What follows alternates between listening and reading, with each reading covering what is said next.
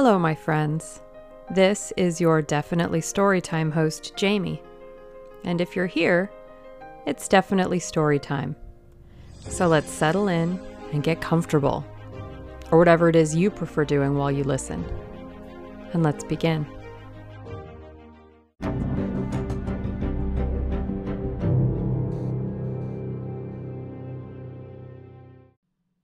We are reading Mary Shelley's Frankenstein.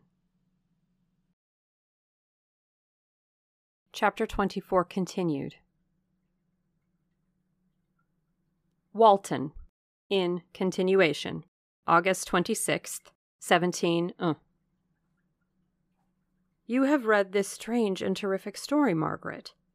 And do not you feel your blood congeal with horror, like that which even now curdles mine? Sometimes, seized with sudden agony, he could not continue his tale. At others, his voice, broken yet piercing, uttered with difficulty the words so replete with anguish. His fine and lovely eyes were now lighted up with indignation, now subdued to downcast sorrow and quenched in infinite wretchedness. Sometimes he commanded his countenance and tones and related the most horrible incidents with a tranquil voice suppressing every mark of agitation. Then, like a volcano bursting forth, his face would suddenly change to an expression of the wildest rage as he shrieked out imprecations on his persecutor. His tale is connected and told with an appearance of the simplest truth. Yet I own to you that the letters of Felix and Safie which he showed me, and the apparition of the monster seen from our ship, brought to me a greater conviction of the truth of his narrative than his asseverations, however earnest and connected. Such a monster has, then, really existence. I cannot doubt it, yet I am lost in surprise and admiration. Sometimes I endeavor to gain from Frankenstein the particulars of his creature's formation, but on this point he was impenetrable. Are you mad, my friend? said he, or whither does your senseless curiosity lead you? Would you also create for yourself and the world a demoniacal enemy? Peace, peace. Learn my miseries and do not seek to increase your own. Frankenstein discovered that I made notes concerning his history. He asked to see them and then himself corrected and augmented them in many places, but principally in giving the life and spirit to the conversations he held with his enemy since you have preserved my narration, said he, I would not that a mutilated one should go down to posterity. Thus has a week passed away, while I have listened to the strangest tale that ever imagination formed. My thoughts and every feeling of my soul have been drunk up by the interest for my guest which this tale and his own elevated and gentle manners have created. I wish to soothe him Yet can I counsel one so infinitely miserable, so destitute of every hope of consolation, to live? Oh, no! The only joy that he can now know will be when he composes his shattered spirit to peace and death. Yet he enjoys one comfort the offspring of solitude and delirium. He believes that when in dreams he holds converse with his friends and derives from that communion consolation for his miseries or excitements to his vengeance, that they are not the creations of his fancy, but the beings themselves who visit him from the regions of a remote world. This faith gives a solemnity to his reveries that render them to me almost as imposing and interesting as truth. Our conversations are not always confined to his own history and misfortunes. On every point of general literature, he displays unbounded knowledge and a quick and piercing apprehension. His eloquence is forcible and touching. Nor can I hear him, when he relates a pathetic incident or endeavors to move the passions of pity or love, without tears what a glorious creature must he have been in the days of his prosperity, when he is thus noble and godlike in ruin! He seems to feel his own worth and the greatness of his fall. When younger, said he, I believed myself destined for some great enterprise. My feelings are profound, but I possessed a coolness of judgment that fitted me for illustrious achievements. This sentiment of the worth of my nature supported me when others would have been oppressed, for I deemed it criminal to throw away in useless grief those talents that might be useful to my fellow creatures. When I reflected on the work I had completed, no less a one than the creation of a sensitive and rational animal, I could not rank myself with the herd of common projectors. But this thought, which supported me in the commencement of my career, now serves only to plunge me lower in the dust. All my speculations and hopes are as nothing. And like the archangel who aspired to omnipotence, I am chained in an eternal hell. My imagination was vivid, yet my powers of analysis and application were intense. By the union of these qualities, I conceived the idea and executed the creation of a man. Even now, I cannot recollect without passion my reveries while the work was incomplete. I trod heaven in my thoughts, now exulting in my powers, now burning with the idea of their effects. From my infancy, I was imbued with the high hopes of a lofty ambition, but how am I sunk? Oh, my friend, if you had known me as I once was, you would not recognize me in this state of degradation. Despondency rarely visited my heart. A high destiny seemed to bear in me until I fell, never, never again to rise. Must I then lose this admirable being? I have longed for a friend. I have sought one who would sympathize with and love me. Behold, on these desert seas I have found such a one. But I fear I have gained him only to know his value and lose him. I would reconcile him to life, but he repulses the idea. I thank you, Walton, he said, for your kind intentions towards so miserable a wretch. But when you speak of new ties and fresh affections, Think you that any can replace those who are gone? Can any man be to me as Clerval was, or any woman another Elizabeth?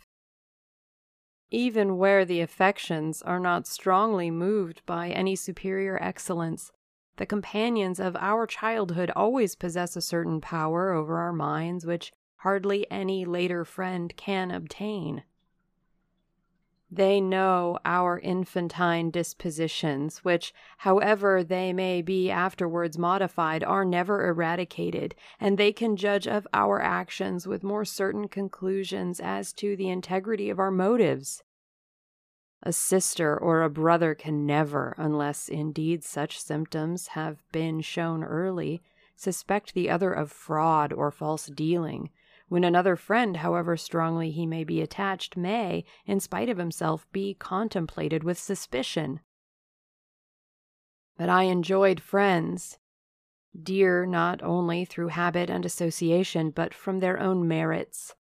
And wherever I am, the soothing voice of my Elizabeth and the conversation of Clerval will be ever whispered in my ear. They are dead and but one feeling in such a solitude can persuade me to preserve my life.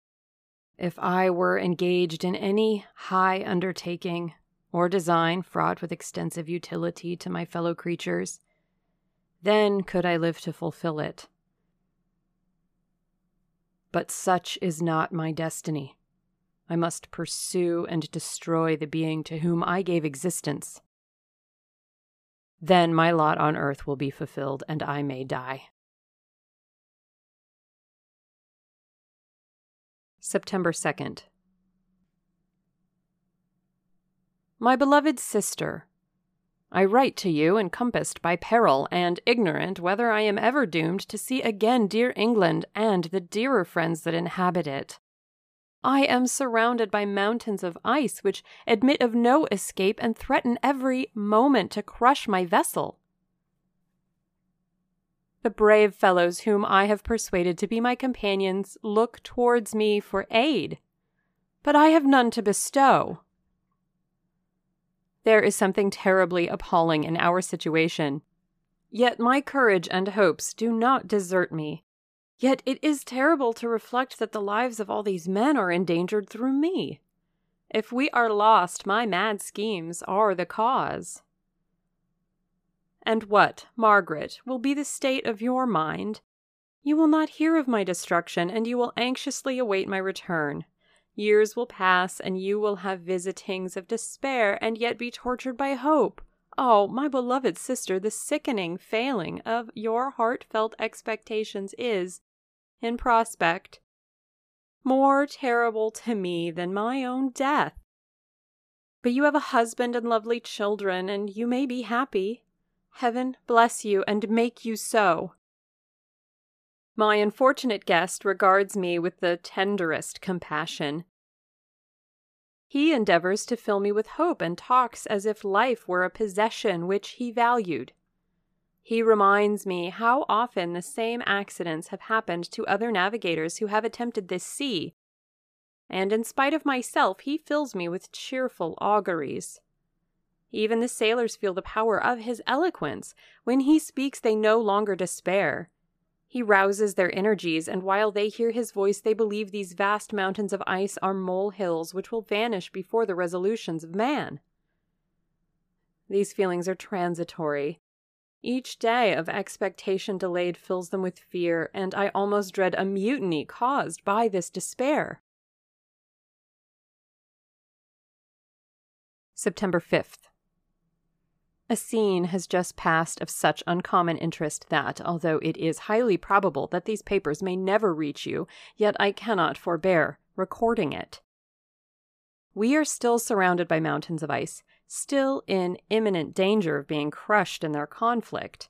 The cold is excessive, and many of my unfortunate comrades have already found a grave amidst this scene of desolation. Frankenstein has daily declined in health. A feverish fire still glimmers in his eyes, but he is exhausted, and when suddenly roused to any exertion, he speedily sinks again into apparent lifelessness. I mentioned in my last letter the fears I entertained of a mutiny. This morning, as I sat watching the wan countenance of my friend, his eyes half closed and his limbs hanging listlessly, I was roused by half a dozen of the sailors who demanded admission into the cabin. They entered, and their leader addressed me. He told me that he is and his companions had been chosen by the other sailors to come in deputation to me to make me a requisition which, in justice, I could not refuse. We were immured in ice and should probably never escape, but they feared that if, as was possible, the ice should dissipate and a free passage be opened, I should be rash enough to continue my voyage and lead them into fresh dangers after they might happily have surmounted this. They insisted, therefore, that I should engage with a solemn promise that if the vessel should be freed, I would instantly direct my course southwards. This speech troubled me, I had not despaired, nor had I yet conceived the idea of returning if set free. Yet could I, in justice, or even in possibility, refuse this demand? I hesitated before I answered, when Frankenstein, who had at first been silent and indeed appeared hardly to have force enough to attend, now roused himself. His eyes sparkled, and his cheeks flushed with momentary vigor. Turning towards the men, he said, What do you mean? What do you demand of your captain? Are you then so easily turned from your design? Did you not call this a glorious expedition?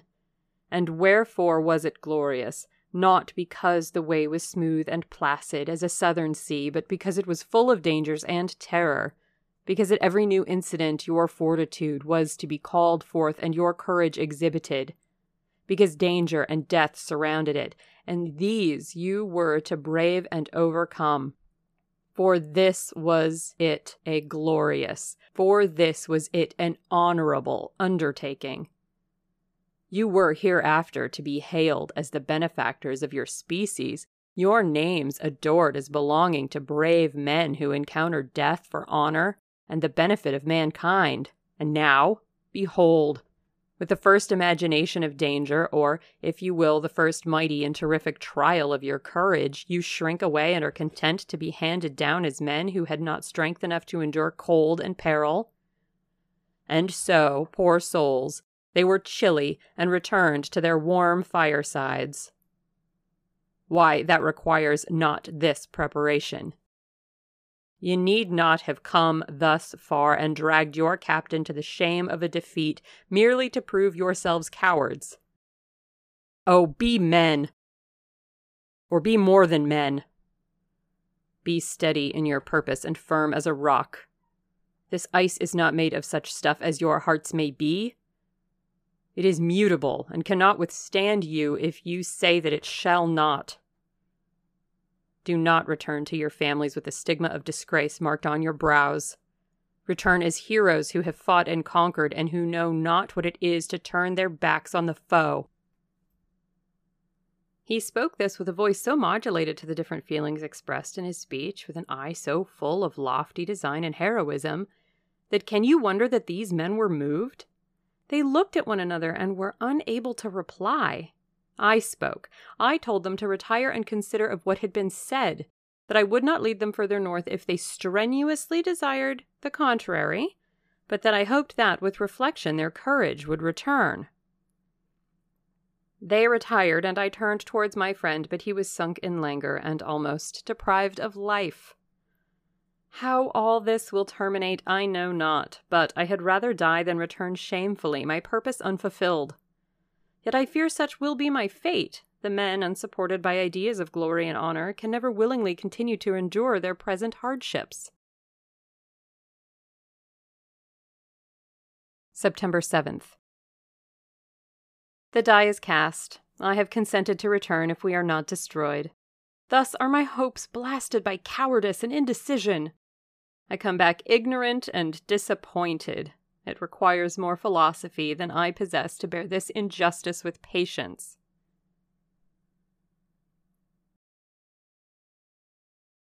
September 12th. It is past. I am returning to England. I have lost my hopes of utility and glory. I have lost my friend. But I will endeavor to detail these bitter circumstances to you, my dear sister, and while I am wafted towards England and towards you, I will not despond. September 9th. The ice began to move, and roarings like thunder were heard at a distance as the island split and cracked in every direction. We were in the most imminent peril, but as we could only remain passive, my chief attention was occupied by my unfortunate guest, whose illness increased in such a degree that he was entirely confined to his bed. The ice cracked behind us and was driven with force towards the north. A breeze sprang from the west, and on the 11th the passage towards the south became perfectly free. When the sailors saw this, and that their return to their native country was apparently assured, a shout of tumultuous joy broke from them, loud and long continued. Frankenstein, who was dozing, awoke and asked the cause of the tumult. They shout, I said, because they will soon return to England. Do you then really return? Alas, yes, I cannot withstand their demands. I cannot lead them unwillingly to danger, and I must return. Do so, if you will, but I will not. You may give up your purpose, but mine is assigned to me by heaven, and I dare not. I am weak, but surely the spirits who assist my vengeance will endow me with sufficient strength. Saying this, he endeavored to spring from the bed, but the exertion was too great for him. He fell back and fainted. It was long before he was restored, and I often thought that life was entirely extinct. At length he opened his eyes. He breathed with difficulty and was unable to speak. The surgeon gave him a composing draught and ordered us to leave him undisturbed. In the meantime, he told me that my friend had certainly not many hours to live. His sentence was pronounced, and I could only grieve and be patient. I sat by his bed watching him. His eyes were closed, and I thought he slept, but presently he called to me in a feeble voice, and bidding me come near, said, Alas, the strength I relied on is gone. I feel that I shall soon die, and he, my enemy and persecutor, may still be in being. Think not, Walton, that in the last moments of my existence I feel that burning hatred and ardent desire of revenge I once expressed. But I feel myself justified in desiring the death of my adversary. During these last days, I have been occupied in examining my past conduct, nor do I find it blamable. In a fit of enthusiastic madness, I created a rational creature and was bound towards him to assure, as far as was in my power, his happiness and well being. This was my duty. But there was another still paramount to that. My duties towards the being of my own species had greater claims to my attention because they included a greater proportion of happiness or misery. Urged by this view, I refused, and I did right in refusing to create a companion for the first creature. He showed unparalleled malignity and selfishness in evil. He destroyed my friends. He devoted to destruction beings who possessed exquisite sensations, happiness, and wisdom. Nor do I know where this thirst for vengeance may end miserable himself that he may render no other wretched, he ought to die. The task of this destruction was mine, but I have failed. When actuated by selfish and vicious motives, I asked you to undertake my unfinished work, and I renew this request now, when I am only induced by reason and virtue Yet I cannot ask you to renounce your country and friends to fulfill this task. And now that you are returning to England, you will have little chance of meeting with him. But the consideration of these points and the well balancing of what you may esteem your duties, I leave to you. My judgment and ideas are already disturbed by the near approach of death. I dare not ask you to do what I think right for I may still be misled by passion. That he should live to be an instrument of mischief disturbs me. In other respects, this hour, when I momentarily expect my release, is the only happy one which I have enjoyed for several years. The forms of the beloved dead flit before me, and I hasten to their arms. Farewell, Walton. Seek happiness and tranquility and avoid ambition, even if it be only the apparently innocent one of distinguishing yourself in science and discoveries. Yet why do I say this? I have myself been blasted in these hopes. Yet another may succeed. His voice became fainter as he spoke, and at length, exhausted by his effort, he sank into silence. About half an hour afterwards, he attempted again to speak, but was unable. He pressed my hand feebly, and his eyes closed forever, while the irradiation of a gentle smile passed away from his lips. Margaret, what comment can I make on the untimely extinction of this glorious spirit? What can I say that will enable you to understand the depth of my sorrow? All that I should express would be inadequate and feeble. My tears flow. My mind is overshadowed by a cloud of disappointment. But I journey towards England, and I may there find consolation. I am interrupted. What do these sounds portend? It is midnight, the breeze blows fairly, and the watch on deck scarcely stir. Again, there is a sound as of a human voice, but hoarser. It comes from the cabin where the remains of Frankenstein still lie. I must arise and examine. Good night, my sister. Great God! What a scene has just taken place! I am yet dizzy with the remembrance of it. I hardly know whether I shall have the power to detail it, yet the tale which I have recorded would be incomplete without this final and wonderful catastrophe.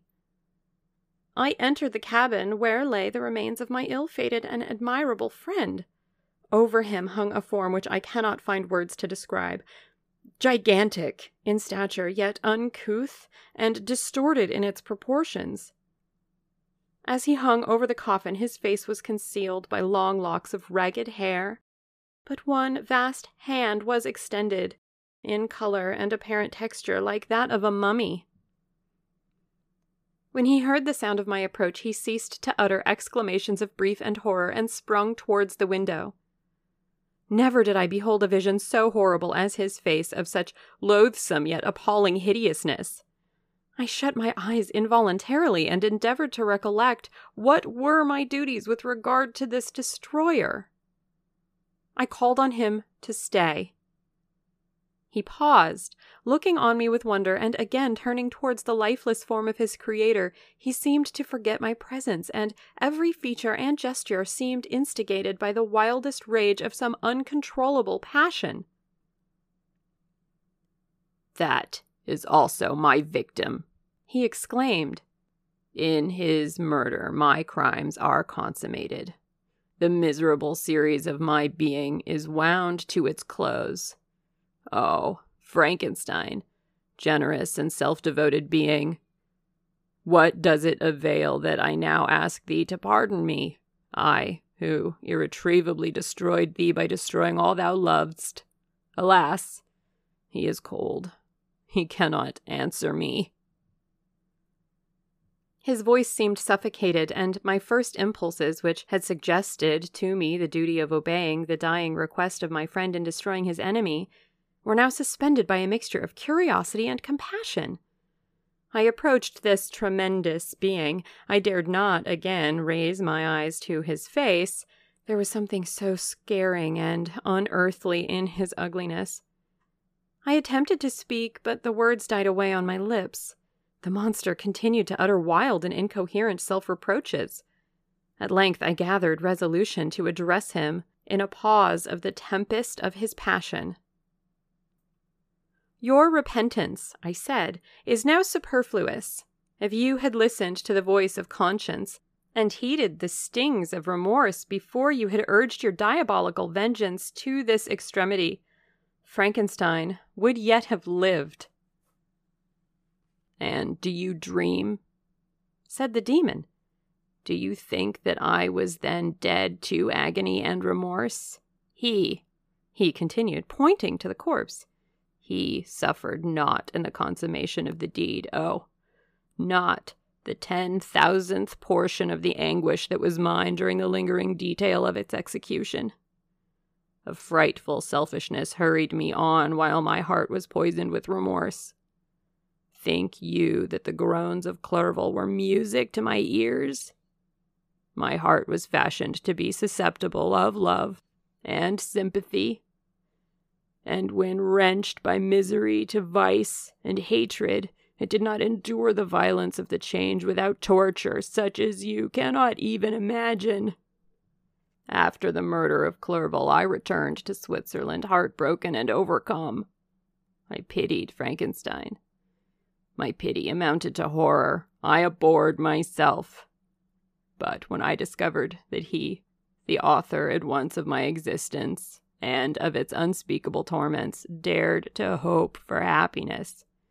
That while he accumulated wretchedness and despair upon me, he sought his own enjoyment in feelings and passions from the indulgence of which I was forever barred. Then impotent envy and bitter indignation filled me with an insatiable thirst for vengeance. I recollected my threat and resolved that it should be accomplished. I knew that I was preparing for myself a deadly torture. But I was the slave, not the master, of an impulse which I detested yet could not disobey. Yet when she died, nay, then I was not miserable. I had cast off all feeling, subdued all anguish, to riot in the excess of my despair. Evil henceforth became my good, urged thus far, I had no choice but to adapt my nature to an element which I had willingly chosen. The completion of my demoniacal design became an insatiable passion. And now it is ended. There is my last victim. I was at first touched by the expressions of his misery, yet when I called to mind what Frankenstein had said of his powers of eloquence and persuasion, and when I again cast my eyes on the lifeless form of my friend, indignation was rekindled within me. Wretch! I said. It is well that you come here to whine over the desolation that you have made. You throw a torch into a pile of buildings, and when they are consumed, you sit among the ruins and lament the fall. Hypocritical fiend! If he whom you mourn still lived, still would he be the object, again would be become the prey of your accursed vengeance. It is not pity that you feel. You lament only because the victim of your malignity is withdrawn from your power. No, it is not thus, not thus, interrupted the being. Yet such must be the impression conveyed to you by what appears to be the purport of my actions.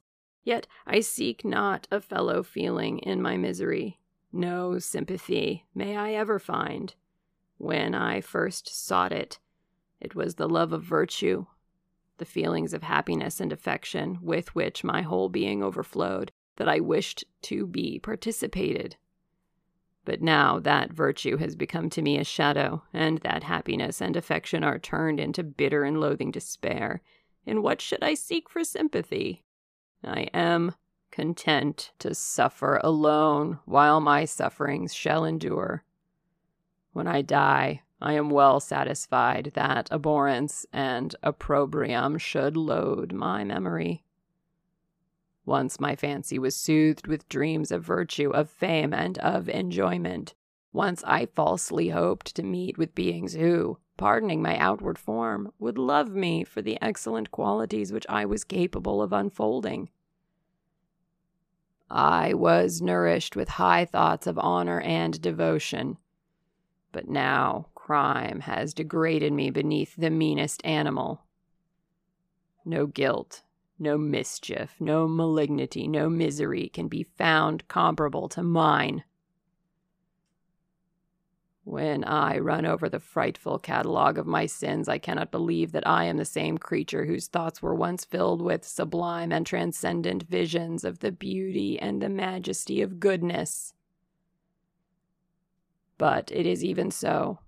The fallen angel becomes a malignant devil Yet even that enemy of God and man had friends and associates in his desolation. I am alone. You, who call Frankenstein your friend, seem to have a knowledge of my crimes and his misfortunes. But in the detail which he gave you of them, he could not sum up the hours and months of misery which I endured, wasting in impotent passions. For while I destroyed his hopes, I did not satisfy my own desires. They were forever ardent and craving. Still, I desired love and fellowship, and I was still spurned. Was there no injustice in this? Am I to be thought the only criminal when all humankind sinned against me? Why do you not hate Felix, who drove his friend from his door with contumely? Why do you not execrate the rustic who sought to destroy the Savior of his child? Nay, these are virtuous and immaculate beings. I, the miserable and the abandoned, am an abortion to be spurned at and kicked and trampled on. Even now my blood boils at the recollection of this injustice. But it is true that I am a wretch. I have murdered the lovely and the helpless. I have strangled the innocent as they slept, and grasped to death his throat who never injured me or any other living thing. I have devoted my Creator, the select specimen of all that is worthy of love and admiration among men, to misery. I have pursued him even to that irremediable ruin. There he lies, white and cold in death. You hate me, but your abhorrence cannot equal that with which I regard myself. I look on the hands which executed the deed. I think on the heart in which the imagination of it was conceived and long for the moment when these hands will meet my eyes, when that imagination will haunt my thoughts no more. Fear not that I shall be the instrument of future mischief. My work is nearly complete. Neither yours nor any man's death is needed to consummate the series of my being and accomplish that which must be done, but it requires my own. Do not think that I shall be slow to perform this sacrifice. I shall quit your vessel on the ice raft which brought me thither, and shall seek the most northern extremity of the globe. I shall collect my funeral pile, and consume to ashes this miserable frame, that its remains may afford no light to any curious and unhallowed wretch who would create such another as I have been. I shall die. I shall no longer feel the agonies which now consume me or be the prey of feelings unsatisfied yet unquenched. He is dead who called me into being, and when I shall be no more, the very remembrance of us both will speedily vanish. I shall no longer see the sun or stars or feel the winds play on my cheeks. Light, feeling, and sense will pass away, and in this condition must I find my happiness. Some years ago, when the images which this world affords first opened upon me, when I felt the cheering warmth of summer and heard the rustling of the leaves and the warbling of the birds, and these were all to me, I should have wept to die. Now it is my only consolation. Polluted by crimes and torn by the bitterest remorse, where can I find rest but in death? Farewell, I leave you. And in you, the last of humankind whom these eyes will ever behold.